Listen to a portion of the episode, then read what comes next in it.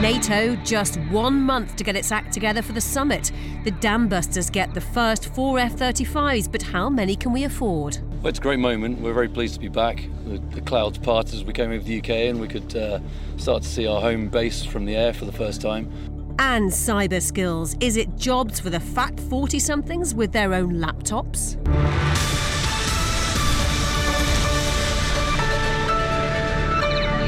Defence ministers are meeting for the first time at the new NATO headquarters in Brussels today and tomorrow. The alliance is facing some of its biggest issues since the end of the Cold War in the early 1990s. And this meeting will look at the military agenda that's being prepared for next month's summit meeting, which comes at a time when British forces will be getting a new defence review. Well, I'm joined by Jonathan Eyal, International Director at the Royal United Services Institute, and Christopher Lee, BFBS Defence Analyst. Hello to both of you. Um, Jonathan Eyal, NATO does not simply think about Europe. So, what are first the military issues for the alliance? Well, the, the, the, first and the most important one is the one traced by uh, James Mattis, the American uh, Secretary of Defense, which is to make the alliance much more robust, much more able to deploy its forces. So there's two elements that are being discussed today by the NATO defense ministers. The first one is the creation of a joint force command for the Atlantic, which will be based in Norfolk, Virginia, in the United States.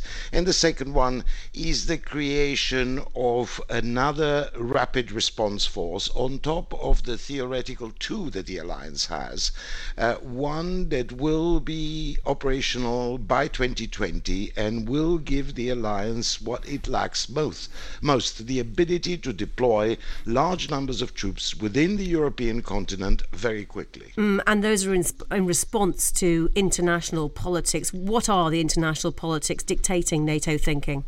Well, the most important one is, of course, the challenge of Russia. Now, nobody is suggesting that Russia is about to invade tomorrow, but what is happening is that the Russian government is deliberately challenging countries on the border with Russia or very near Russia, like the Baltic states, but also the southern flank of the alliance, um, by suggesting that the alliance is incapable of defending its own member state should there be any kind of invasion. So it's a question of credibility of Article 5 of the Mutual Security Guarantee of the Alliance, which uh, is driving um, a lot of governments. The, the, the, problem is that many of the reinforcement procedures uh, were last rehearsed uh, at the end of the Cold War in the early 1990s and were almost never rehearsed on the territories of the new member states that joined since. Mm. So there is a question of credibility vis a vis Moscow, and it's not a question of saber rattling like Moscow is suggesting.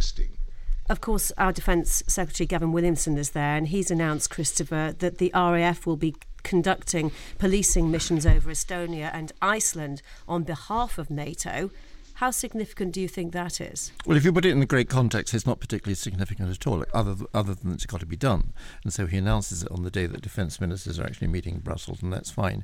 I think what we we have a bigger uh, problem, which we've had since 4th of April 1949 when NATO was formed here. Let's take 20, was it 27, 28 nations. Each one has a domestic and a financial and economic uh, principle that it's got to follow. And how does it fit its NATO commitment within that principle? Also, uh, as um, as, as, as you get with Jonathan was saying about identifying the credibility of, let's say, Russia. Is it, is it really a threat? Is it not a threat? Each country has a different view of what that means. Each country has a different view of how you respond and what contribution it can make. And there is NATO's problem that it's no longer just a European organization. It has interests that spread right out across to, uh, across to uh, Afghanistan, as we've seen in meeting in London this morning, for example, the great discussions of where you go go from here in Af- in, uh, in Afghanistan, and therefore I think that is the that is the great problem.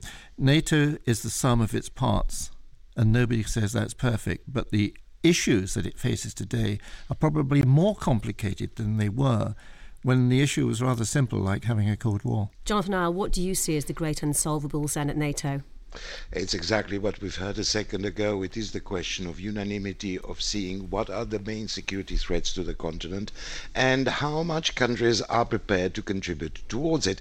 Uh, in the little unspoken story of the last 18 months of the Trump presidency was that while newspapers and politicians uh, bemoan the fact that President Trump is not interested in Europe, the reality is uh, that the Defense Department, the Pentagon in Washington, has invested more in NATO than um, for many, many years before, probably most than since the end of the Cold War, both in terms of uh, additional cash and in terms of troops and in terms of commitment, uh, like the discussion about uh, improving the response forces of the alliance. So it's up to the Europeans to pick up the pieces, as it were, uh, from the American uh, um, Defense Ministry, which has been, as I say, much more committed to the alliance than before. Mm, let's talk uh, more specifically about President Putin, Christopher Lee. Um, what does he do about things like Russian involvement in Syria now? It's a very good point that, uh, about Mr. Putin, Putin at the moment. Um, he has proved to Syria at least, but he's proved to that part of the world, that he will honour his commitment. I mean, once he gets in, it's very difficult to get out. And this is where he's got to the moment with Syria. It is actually difficult to get out to that commitment.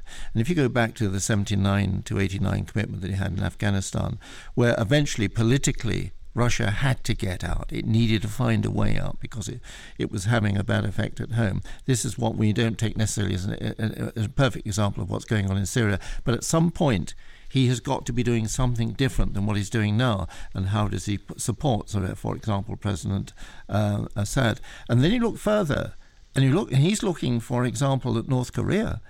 And uh, when he sent his foreign minister to North Korea to have a word with Kim Jong Un, and he said, "Look, come over to Moscow, come and have a look at Moscow, come and have a chat with us, come and see what you think. And and uh, Kim said, I'm coming, I'll be there. Now, Moscow, or, or Mr. Putin, is saying we ought to be there in in, in North Korea while what's going on is going on because we'll have to a it will have to take a position on the Security Council in the United Nations that we also have an interest in what's going on there for our own use for other nations we mustn't be left out of any of these things. And then you get something else which is quite entirely, quite entirely different. You get what's going on, in, and there's a game change going on in, in, in Rome with the, with the government of, uh, of Italy. And they're saying, we actually like Mr. Putin. We actually like Russia. Mm. We think we shouldn't sort of keep going around and sort of bad mouthing him, etc., and sanctions, etc. And so his broader picture is not simply the one we see, and that is whether it's Estonia or whether it's Ukraine or whether it's uh, it's Syria. It's a global picture, and the only difference is that it doesn't extend beyond uh, below the equator. Uh, Jonathan Eyal, um, you were talking about the extra money the Americans are putting into the alliance. In the history of NATO, in what shape do you judge it to be? Do you think the alliance is in a healthy state, or is it facing its biggest challenges yet, do you think? It's not facing its biggest challenge. Arguably, there were bigger challenges in the late 1960s when there was a discussion about detente with the Soviet Union and no clear idea what purpose the alliance would serve, and when we did have similar burden sharing disputes. But it is clear that it is facing an existential challenge. Whether it's the biggest or not is probably less important. It is facing an existential challenge. You've got a president in the United States which does who does see the alliance as very much a transactional business. You've got European governments who do have a different view about how to deal with Russia. You have new member states who are clinging to the alliance uh, because they do see it as the bedrock of their existence. And you've got a country like Britain which is calibrating its position now away from the European Union, but still in Europe, and paradoxically now with NATO being the only fundamental security structure in a global sense or in a European sense that Britain has. So you've got this push and pull factors from all directions in trying to paper over these cracks has been what the alliance has been doing for the last 10 years. I doubt this can continue. Can I just make a very small point on this? We, what we have is that um, President Trump believes he knows how to deal with Russia. NATO, as a group, by and large, does not know how it deals with Russia. And that is a conundrum worth sort of pondering. So, what might the consequences Brussels. of that be, Jonathan Eyal? Well, the consequences of that will have to be seen when we have the summit in July. Uh, the, the real problem, the real imponderable for the Europeans is that we don't know which President Trump we're going to get. Are we going to get a president that at the end of the day, after all the scoffing and the threatening noises, accepts the alliance and accepts to work within the alliance? After all, he's got his own constraints back home about dealing with Russia too openly. Or are we going to get a president who will keep banging the table about the 2% uh, contribution and about the ungrateful Europeans, in which case nothing serious can be discussed? All right, Jonathan Eyal from RUSI, thank you for joining us today. Sit Rep with Kate Still to come, the RAF's first new F 35 Lightning jets finally arrive on British soil. And civilian casualties in conflict. Who is keeping count? Sit Rep. Well, part of that NATO meeting is about force modernisation, and a good example of that flew into the UK yesterday. The first operational American built F 35s for the Royal Air Force to join the Dambuster Squadron. They landed last night at their new home, RAF Marham, Norfolk, and were greeted by the Chief of the Air Staff, Air Chief Marshal Sir Stephen Hillier. Sean Grezchek was there. They're designed to be close to invisible to radar and weapon systems, the epitome of stealth. But their arrival in the UK was understandably the opposite a chance to show off four of the new multi million pound jets as they flew in from the US. It was quite a spectacle as they arrived. They'd set off from the base they've been training at in South Carolina and flew thousands of miles crossing the Atlantic, a journey which took around nine hours. The officer commanding 617 Squadron, Wing Commander John Butcher, told me it was a good flight. The, uh, weather was nice; it was favourable all the way across, uh, all the way across the Atlantic, and uh, it was actually quite enjoyable. And certainly, you know, coming into the into the overhead of RAF Marham and landing here for the first time, a really a really special moment. He flew in alongside Lieutenant Commander Adam Hock. Well, it's a great moment. We're very pleased to be back. The, the clouds parted as we came over the UK, and we could uh, start to see our home base from the air for the first time. Um, it, I must say that there's been a lot of work that's gone into us being here, a number of years of work, both with the Marines and from uh, from the UK side over in America to enable us to be here. The advanced warplanes will conduct missions and operations from the Royal Navy's Queen Elizabeth class aircraft carriers. I asked Air Chief Marshal Sir Stephen Hillier when they'll be fully operational and if that would be by the end of the year. So that's their plan. Is by the end of uh, this year we'll have our initial operational capability. Uh, we'll be working up towards that point. That will include operating uh, with the uh, aircraft carrier HMS Queen Elizabeth, and we're aiming to have a full carrier strike capability by 2020. Fleet Commander Vice Admiral Ben Key was also there to greet the pilots. There is a huge excitement, both intellectually and emotionally. you know, I had the sadness of seeing the last of the Harriers fly off HMS Illustrious when I was in command 10 years ago, and now we're seeing that region generation of a carrier strike capability. And it's such a step forward from that which we had then. The government has pledged to buy a total of 138 jets, but with the first 48 costing more than £9 billion, and with mounting budget pressures as defence spending is under review, will the 138 be fully met, and will they all be F 35Bs? There have been suggestions that some might be F 35As, a question that I put to the Defence Minister, Guto Bebb. Well, as you know, the initial order was for 48 planes, which are the B variant. Uh, the commitment for 138 is a clear commitment, but in terms of the actual nature of the balance, that's still to be decided. And as you know, we're going through the modernising defence programme at this point in time, so there'll be decisions to be made. For years, we've been told these jets are a key part of the RAF and Royal Navy's future. The arrival of the first four F 35s is a huge milestone. In a few weeks' time, more will arrive as this new chapter finally begins to take shape. Sean Grezchek, Forces News, RAF Marham. Well, the F 35 is billed as the most advanced aircraft the world has ever seen, but can the MOD afford it? Well, Paul Beaver is an aviation analyst. Hello, Paul. Uh, do you think the UK will buy the full complement of the 138 or will they cut the order? I think at the moment uh, all the bets are off on this. We have to see what's going to happen in uh, in modernisation of defence, uh, the new programme which uh, Secretary of State uh, is looking at at the moment. That should report in July, uh, but of course it won't really have any money until the comprehensive spending review next March. So at the moment, the, the uh, I, I, think the, the options are still there. We've got the places on the line for, for the aircraft. Um, and of course, there is a, a, UK benefit from ordering the aircraft because uh, British companies contribute to it. So mm. there's a whole there's a whole sort of raft of, of, of politics that goes on. Um, but at the moment, um, you know, it would be good. It would be good to get the 48. That will give uh, both the Royal Air Force and the Royal Navy a capability which it just doesn't have at the moment. Yeah, I was going to ask you about the capability. What exactly do we get from these 48B variants? Well, the, it's a really interesting aeroplane because uh, it it's the first day of the war type aeroplane. Um, it can go forward and do strikes. Um, the way in which both the Navy and the Air Force are looking at it at the moment is to be as agile as possible. In other words, what they want it to be able to do um, is to uh, operate off the carrier when they when they need to, but it, it can go ashore and operate off well-founded bases. This is not a Harrier. It can't go and operate in a field. It has to go and operate on a proper uh, airbase somewhere. But that allows a different way of looking at defence and different way of looking at offence as well. So it will have those, those capabilities.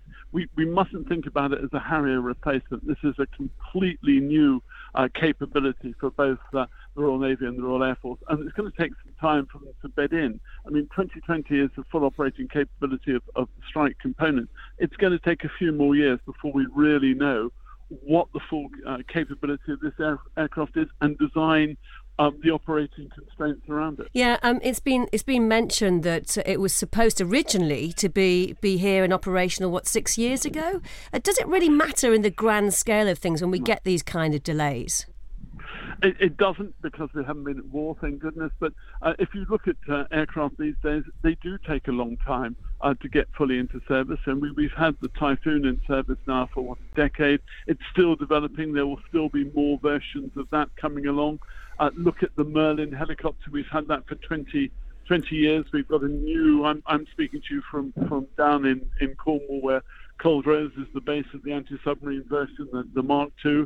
Um, that is that is working um, working up now to a new capability. The Mark IV just arrived at, at the in Somerset. You know, if you look at all these things, they take time. Mm. We don't swap our aircraft over every five or six years anymore. We're going to keep the F-35. We'll keep the Typhoon as well um, to 20 uh, 2040 or, or, beyond. And the carrier, of course, will have a 50 year life. So everything these days is stretched because you can inject technology and new developments through software and through the computing uh, capabilities of these aircraft. Yeah, and as you said earlier, because we don't yet know the conclusions of the modernising defence programme, we don't know for sure whether we'll get whether the UK will get 138 of these aircraft in the end. If there is a, a change in the type of variant uh, of the, the remaining aircraft, perhaps to save money, uh, what how does that change the capability? What are, what is the A version, for example, not capable of that the B is? Well, the, the difference with the A version, it, it's it's it's a, an airbase aircraft. It's not a maritime aircraft, so it would have to operate from air bases. Um, and it, that means that it doesn't have some of the constraints that in the B. It doesn't have um, the spare engine for just for landing, um, for example. So you have got the capability there to take more further.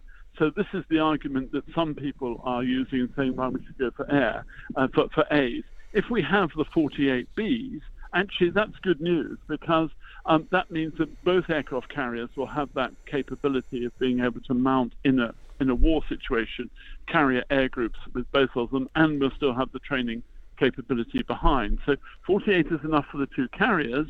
Um, we want to do more, of course, and we want to do more with them. I think at the moment um, that, that it's too difficult to call whether or not we're going to have the full complement of 138 um, and whether there will be bees or not.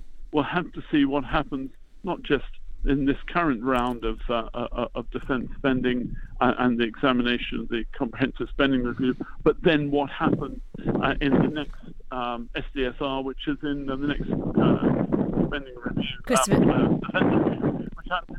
Sounding a bit windy where you are, uh, Paul. Christopher Lee, your thoughts on the arrival of these Lightning II aircraft? Just take off into the wind, old man. That's all you have to remember.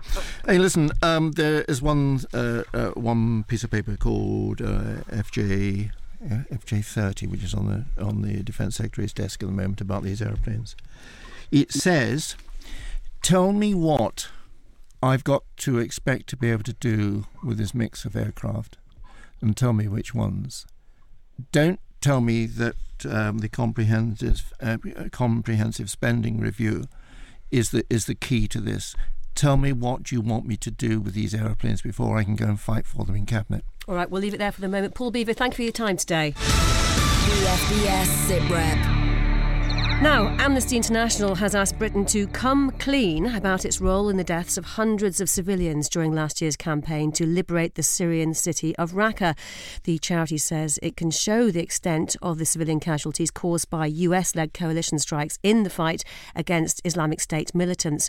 Donatella Rovera is Amnesty International's senior crisis response advisor. I asked her if she accepted the MOD's response to the report, which says the armed forces do all they can to minimise the risk to civilian harm? Well, no, because the MOD has until now not provided the details that we specifically required um, to try and understand. Uh, exactly what measures did they take to minimize civilian casualties. For example, when we talk about the airstrikes that killed so many civilians, obviously something went terribly wrong because so many civilians were killed. The question is, what is it that went wrong? Was it that the intelligence was not uh, accurate enough? Uh, where those who were launching the strikes not verifying the targets that were being called in by the local um, Kurdish led militias? Uh, was there a problem of malfunctions with the munition?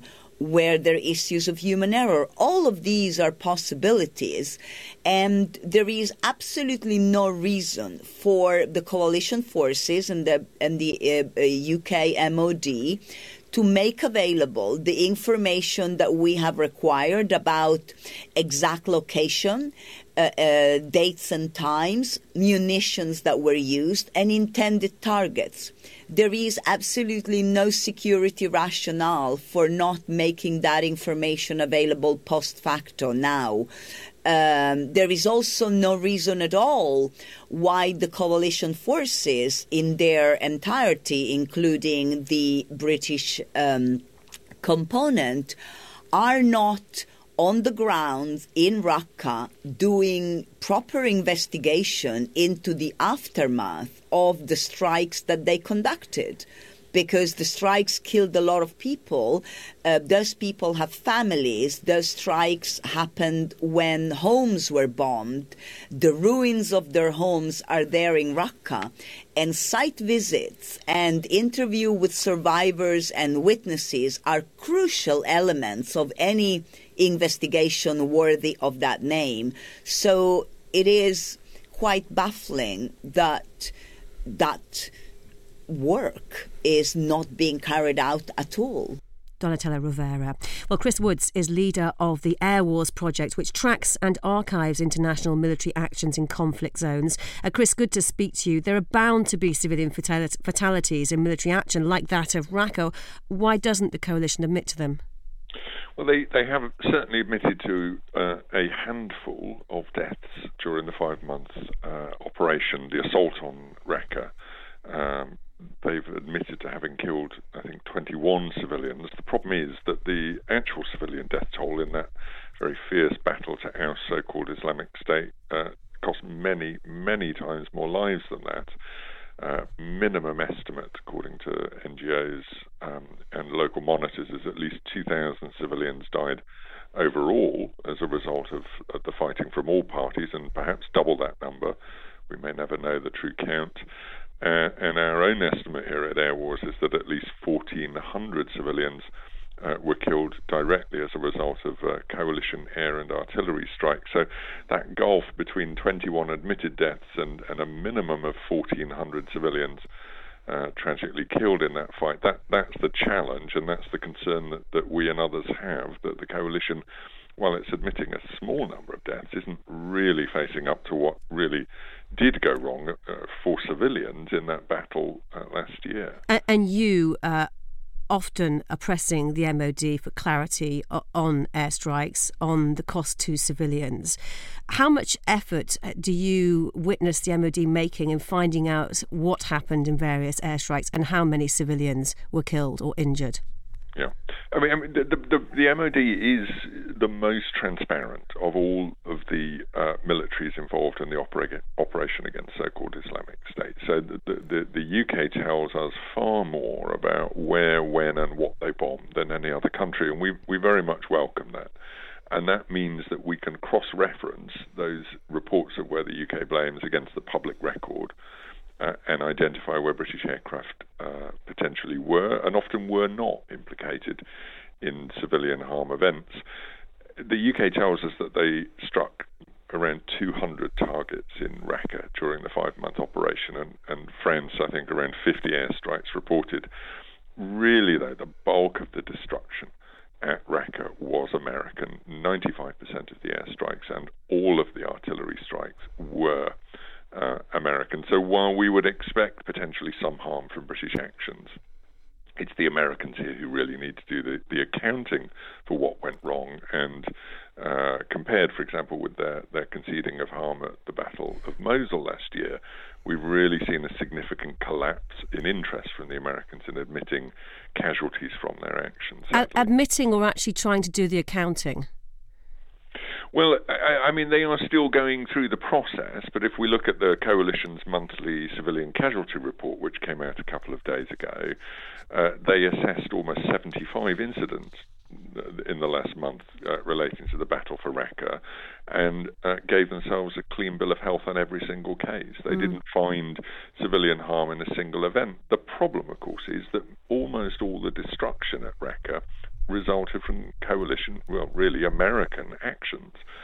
Uh, and so, you know, there's no doubt that these civilians died. We know the names, we know their ages, we know how they died, we know where they died. Um, what we're not getting is anyone accepting responsibility. Now, it, it's obviously important to say there were ground forces involved as well. Um, the Kurdish forces that these air and artillery strikes were supporting and so-called Islamic State were committing atrocities, opening fire on civilians, using mortars uh, and other means as well. So, so all these deaths certainly can't be laid at the door of the coalition, but probably right. most of them can. All right, Chris Woods, good to speak to you today. That's Chris Woods from Airwars. Thank you. Now, the outgoing chief of the Defence Staff, Air Chief Marshal Sir Stuart Peach, says the military needs more cyber experts to counter the increasing threat from potential enemy intelligence gatherers. He even says they don't have to pass any battle fitness tests. Uh, Christopher Lee, can you be fat and 40 and do what he wants you to do? What me? What me? me? Not you. no, not me. Good lord, no. no 40, fit, well. as a, fit, fit as a fiddle. Um, Listen, it, it, what we're not suggesting is that people are taken into the services in the normal way and they have to do a battle fitness test, etc., etc. We're talking about. We're talking uh, about reserves here.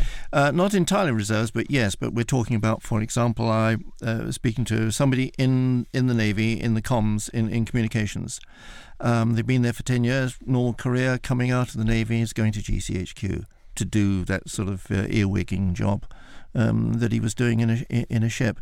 There's that side of it, but the point is, this is this is not a sort of uh, you know we'll meet you on the front line type of job. This is very much as a it's it is a constant brain job. You have a special expertise, and the chances are you're not after two years going to go off to another job where you okay. need sort of other expertise. So a, br- a brain job, as you say, but well, what about the, the physical training part of it? Because that must add to the discipline, no, and have its part to play. Well, it does, but don't forget, it's it's not just one person going to sit in a, in a room or an office.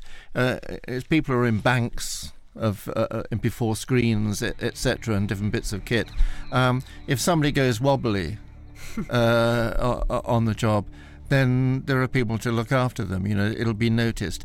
Uh, he's got the right idea. Has anybody here got their own laptop, know how to do the job, uh, and can come along and do it. That's all we're looking for at this stage. It's that sort of job. And that's all we have time for this week. Do check out our video on the Forces News Facebook page and send us your comments, or you can tweet us at BFBS SitRep. Never miss an episode by subscribing to this show as a podcast. From me, Kate Gerbeau, thanks for listening.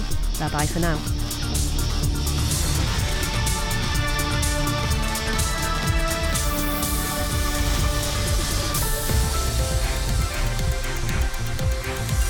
The best of British news, sport, and entertainment for the British forces overseas. This is BFBS Radio 2. Later.